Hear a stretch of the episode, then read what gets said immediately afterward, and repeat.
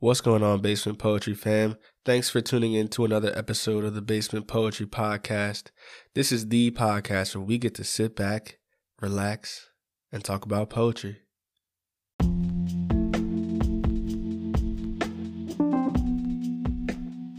So, today is a really special episode for me. And the reason I say that is because we've officially surpassed a thousand plays on this podcast. And that just makes me so excited to to know you guys are enjoying the content and are coming back to listen. And so I never would have thought my podcast would be listened to to the extent it has been. And so I appreciate you guys for um, taking the time out of your days, um, wherever you are, to tune into me talking about poetry. Um, I really appreciate it from the bottom of my heart. Another reason I'm super excited about this episode is that I'm actually going to read a poem from an online literary magazine called River and South Review. And if you don't know me personally, you might not know that I'm actually the poetry editor for River and South Review.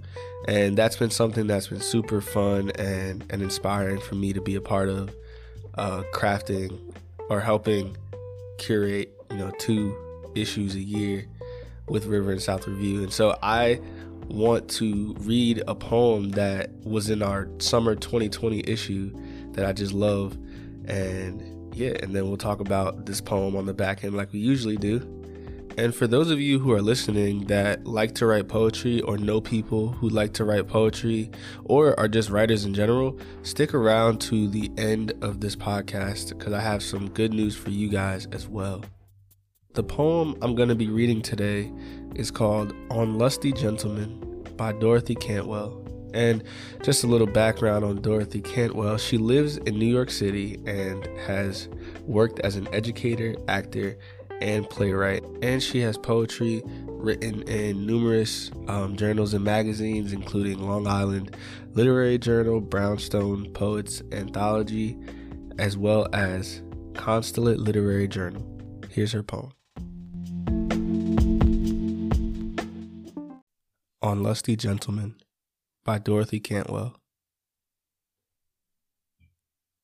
In early May, beneath the stars, the air is humming as the young male tree frogs trill their love songs into the darkness.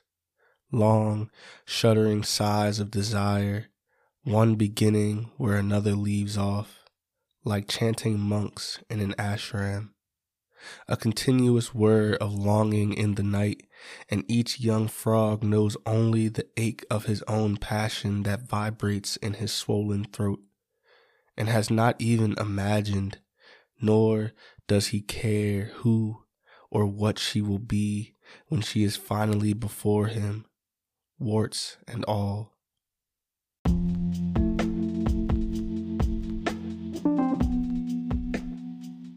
So that was On Lusty Gentlemen by Dorothy Cantwell. This poem was just absolutely beautiful. Um, one of the things that really uh, catches my eye and my ear about this poem is just how the title relates to what's being talked about in the poem itself. And the title actually gives the poem some kind of ambiguity. I think the coolest thing that really caught my eye when I first ever read this was that when I saw the title and it said On Lusty Gentlemen, you automatically um, it kind of puts you in a certain place mentally. It's like, okay, this poem might actually be in some way referring to lusty gentlemen. Um, it might be talking about them directly or indirectly. And I think in the poem, she takes a more indirect route. But me not knowing anything about how frogs mate or or anything like that, I was still able to draw some kind of connection and even outside of the connection that I was able to draw with how frogs mate and their um, sense of lust that they have um, in relation to um, males, the human males, and, and that same kind of lust. Um, I was able to really find a deep love for the the sounds that were being evoked in this poem. One of the things that I really loved was in the second line of the poem it says the air is humming. And so then I start to, um, I don't know if everybody approaches the poem like this, but I start to actually hum. Like, so I'm like, oh, what does that humming sound like? So I go, mm, and I'm like feeling it all in my neck and stuff. And then so later in the poem, where it says, um, and each young frog knows only the ache of his own passion that vibrates in his swollen throat. I'm like, oh, the throat. And I hum again, and I'm feeling my throat for that same hum. And I'm like making these connections in my head um, just based on the kind of vibrations that the hum makes in our bodies. And so I thought that that was so cool how she was able to um, incorporate something like that. I thought this poem was very meticulous in its crafting. Uh, another line that I really that I really enjoyed was um, in the in the fifth line.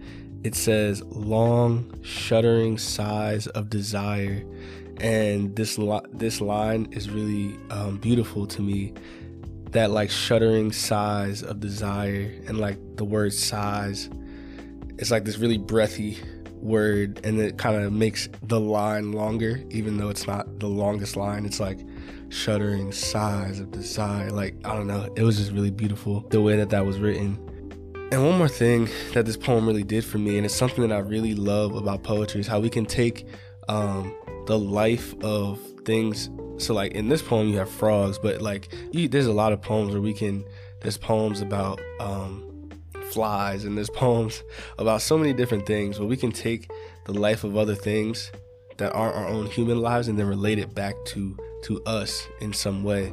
And to be able to do that i think is really cool. And this poem i think really does that because um, in the end of the poem where it says it's talking about the frog um, and it, and it's the frog is overcome with lust at least this is how i'm reading into it and it says and each young frog knows only the ache of his own passion that vibrates in his swollen throat.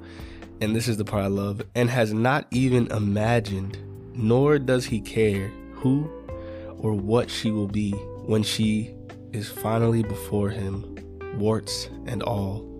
And that's how the poem ends. And it's like this overcoming of lust, and it, and it really relates to, um, I really related to that, I guess, in the, in the sense of, you know, for sometimes, sometimes in our lives, you know, lust is more important than how, you know, somebody looks or that that kind of stuff. We can overlook those things based on how our our brain has now been overcome with this feeling. And so I just thought that that was really cool. And so I think this is a great poem and like I said before, if you want to check out any of the other poems published in River and South Review, I will have the link to River and South Review in the show notes. But what I said earlier, for people who write poetry, who have ever wanted to write poetry, if you're listening to this and you know someone who does write poetry, um, and, I, and the reason I say poetry is because this is a poetry podcast, but I really am putting this call out to writers in general.